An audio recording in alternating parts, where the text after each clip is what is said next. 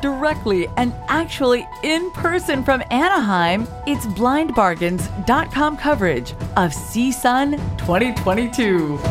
Brought to you by AFB Access World. For the latest news and accessibility information on mainstream and access technology, Apple, Google, Microsoft, and Amazon offerings, access technology book reviews and mobile apps, and how they can enhance entertainment, education, and employment, log on to Access World, the American Foundation for the Blind's free monthly online technology magazine.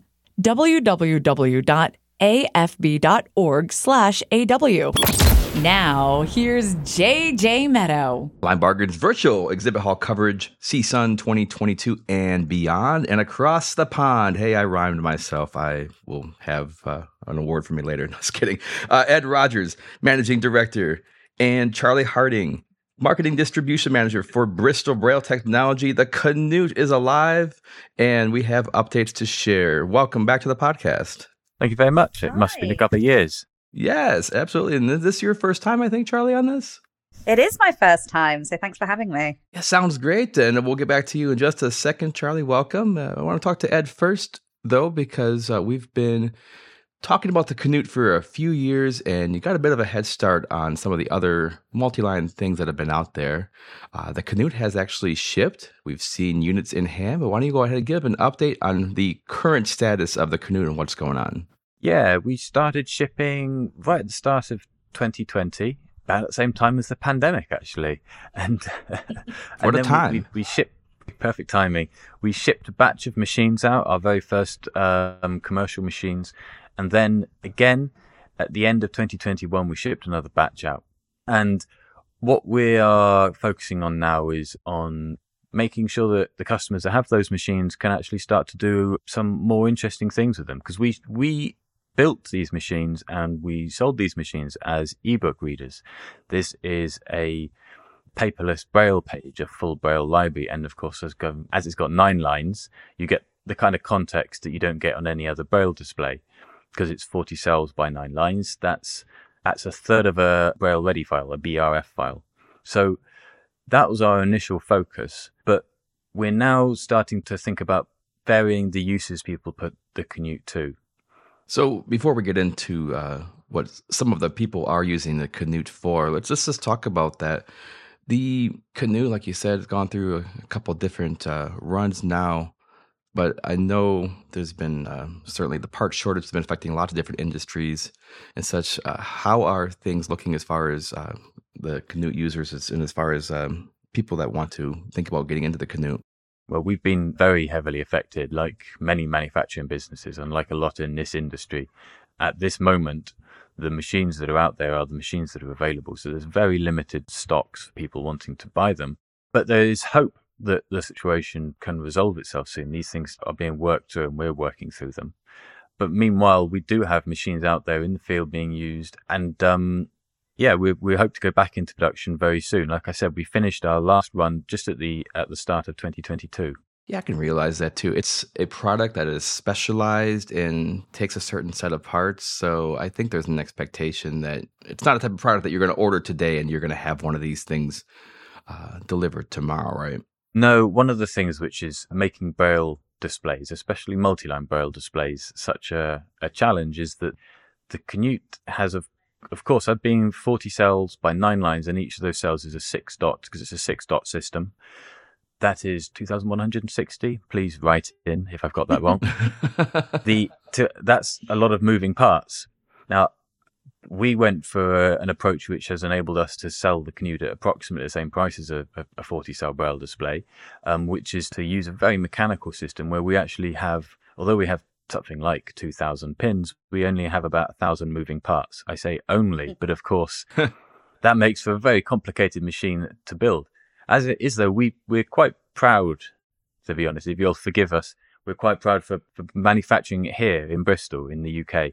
Um, we buy the parts in. We had a great team building these machines, and they're all you know hand built effectively by us, and then sent out to the customers. I think there's a lot of potential going forward. But let's talk about uh, first what people are using the Canute for now, and Charlie, you are a little bit newer to Bristol, and I think you've talked to a lot of customers about what they are using the Canute for. So, to get and give me a couple examples of what you've been hearing from users. Oh, absolutely. It's been really nice, like getting to know people that are are using their canutes. And like Ed was saying, that we originally started making them as an e-reader, but then obviously we found out that there's a lot more that can be done with them. I mean, for example, we've sold one to a girl who's headed off to university. She's doing an English literature degree. So not only can she use it to read for fun, she's using it to um, help her with her studies saves on a lot of paper as well, yeah. less uh, less to carry about in a bag. Um, we've sp- spoken to an undergrad uh, student who was doing simultaneous music and physics degrees. Wow! And what he really found helpful with the Canute was being able to read multiple lines of content when it came to reading music. So he was able to do the notes and see the lyrics essentially. And so instead of having to keep in cross cross referencing, he was able to to do that in one place and he'd said that he'd wished he'd actually had access to it when he was doing his physics uh, degrees because he probably would have carried on with that line of, of career uh, sorry line of education now. It would have made his um, physics and math sets a lot easier to understand and to have done that work. And again he mentioned that like not having to use as much paper was was really really good. And then finally is uh, someone that, that works with us now um, one of our interns who's been absolutely invaluable um, and she's uh, said how great it's been for, for using for maths again with things like complex equations. Um, and she said that the, you know, it's actually improved her calculation speed and her accuracy because she's able to read the maths and, and use that data in a, just a much more effective way. So yeah, in all, like we love people buying the canutes and, and the sort of reading for pleasure and, and and catching up with all those books and things that before they've had to wait for for them to be delivered and all, all this paper and these you know five foot tall series of books and and actually seeing people really engaging with the technology and using it to help them with their education and their careers has been really really lovely. And we're really happy to keep sort of pushing on and, and improving that functionality for people. Yeah the cost of paper alone you're looking at 40 50 dollars for a thousand sheets and i'm sure that's what's going to keep going up you know so oh, I can completely i mean in this economy absolutely and that's just going to keep adding up and you know when you don't have to buy paper and you can have essentially a device that works as a a refreshable embosser is what I've described it to some people that can just keep pumping out braille over and over. It really can be beneficial. Absolutely. And it's just one of those, I mean, even if you don't care about the environment, and I, you know, waggle my finger at anybody that doesn't, but it's, you know, it's just a space saving thing. You know, I mean, we, those books are pretty bulky and just being able to set a Canute on your desk and, and sort of plug in and go almost is, it's invaluable, really. It, yeah, it, it's, it's really freeing people up to get on with things that they want to do um, rather than sitting around waiting for deliveries, paying for paper. You know, it's really beneficial. Great. So we've talked for a long time about the other potential uses of the Canute, and, uh, and full disclosure, you guys, we've sold the Canute as well. And one of the big things that keeps coming up is either how do you load in other types of books besides uh, BRF and text files, or will it have quote unquote screen reader support? Ed, you've been doing a little bit of work in these areas. Yeah, we've been doing a bit of work in those areas. It's been one of those relationships which has really grown during the pandemic. Initially, thanks to uh, the Google Chrome OS team, but later on we've had our we've been working directly with the BRLTTY team.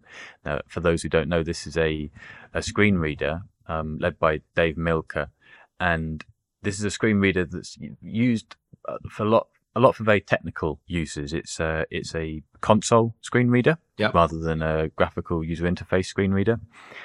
And we've seen some real improvements on it. And as a result, you can plug your Canute now into a computer, into a Windows computer or a Linux computer, and you can then bring up a console and you can use text mode programs. You can do your own programming. You can, for those who who use the command line, this is a really powerful tool. And what we're really talking about here is for people who want to take make advanced uses of the Canute, who are people who are very tech savvy and this is still quite early days for multi-line braille being used in this in this way. So we are certainly looking for people to start dipping their toes in the water. People who are maybe uh, who do something related to computer science for their work. It could be as simple as if you've got a program that that outputs logs and you just want to be able to see that directly on your, you know, uh, in a in a, um, a columnar format, you want to be able to see the the actual columns of the log. You can plug a Canute in, run this program in the background, and have your Canute output those things. Like I said, these are very technical things, but some of these areas are areas where Braille readers can really excel, especially when given the same kind of context that you get with multiple lines, where you can compare, like Charlie was saying with the music, you can compare the result on one paragraph with the result on another paragraph. I want to ask a really tech. Sorry, sorry. Go ahead. Three, go ahead. You were saying about users using different files on their Canutes. Now, yes, the Canute accepts Braille Ready format as its input, like many Braille displays, like many standalone Braille displays. That's its default format. What we're working on now, and this would be for all existing customers, is this does not require using a screen reader. Just a small upgrade that people can go on someone's SD card where they could put uh, some of the more common formats like TXT on it, and it would convert that to a BRF that you can then read on the device without having to do the conversion on your computer. This has not yet been released, but it will be released, and that'll be for all existing customers. So once we do that, we can start to play around a little bit because you can people can come in and say, "Well, I put my my docx format on it, and it was great, but uh, could you maybe change it so that there's some space between the header and the paragraph underneath it and we can go sure let's change the format so it really fits with that. And you can't do that unless you've got multiple lines. And for me what's important as well is that you can't easily achieve the true sort of representation of white space unless you have 40 cells by multiple lines. Because when you get shorter than that you can't represent most brfs and it becomes very difficult to do tables or tabular format and to do indentation. So, for example, if you're trying to represent um, functions in code, then you need to be able to indent things quite far. And that's where things like having 40 cells with nine lines can mean you can see one function and then you can see the next function underneath it. This is all stuff that's in, that requires the, this is future development, but what, like I said, at the moment, what people can do is they can have a go at using the BRLTTY screen reader if they're very technically savvy. Otherwise, if they're just someone that wants to be able to read their documents on the Canute, they can get in contact with us and we can let them know when that's ready.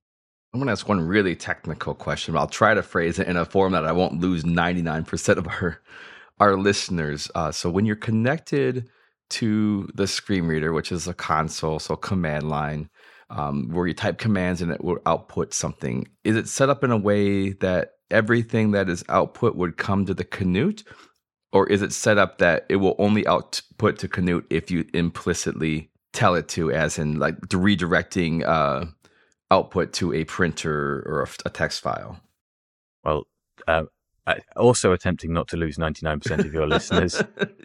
There are two answers to that. The simple answer is when you're using BRLTTY as your main screen reader, everything which is on the console on the command line will be output to the Canute. So if you use command line programs and that outputs to the console, that will then output to the Canute once you've set it up correctly. There is something called BRL API, which means that you can choose what to output to the Canute. So a program, if a program has been built especially for it to support Canute, it can do that in a choosy sort of way, which brings us on to using Duxbury with the Canute, which is something that they've been developing. And it's very exciting. The idea that you can plug a Canute in on a Windows machine, have your Duxbury DBT latest version running, and the Braille output on DBT will be simultaneously output to the Canute. And that's another way to solve the uh, the file format challenge as well, because it eliminates an yeah, extra step. And of course, Duxbury DBT has some of the most advanced ways of representing tables, for example, and has a the sort of support for conversion that some in some ways you can only get through that program. These types of features, I mean, I think it's really important to show what's possible with Canute as you look towards creating more units, as you look towards you know going back into production. I do feel like it's important to show some of these things that have been kind of talked about as possibilities to show them as reality as you try to go in and make more of these, right? Right. That's very much what we're we're looking at doing over the rest of this year and early next year.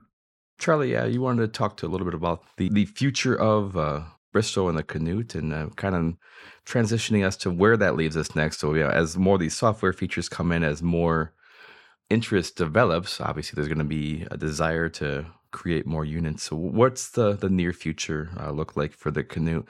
And whoever wants to answer this, I guess the other related question is how does the Canute fit in now with all these other uh, multi-line products and graphics products being announced?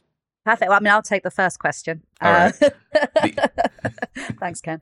Uh, we've got um, some really exciting plans actually in the mix. Um, but we just we really want to get the Canute out to, to more users. Essentially, that's that's the, the, the goal, and we really want to sort of like what I was saying before, like really expand what people um, are using the Canute for, and you know, as part of that, really think further about what Braille can be used for.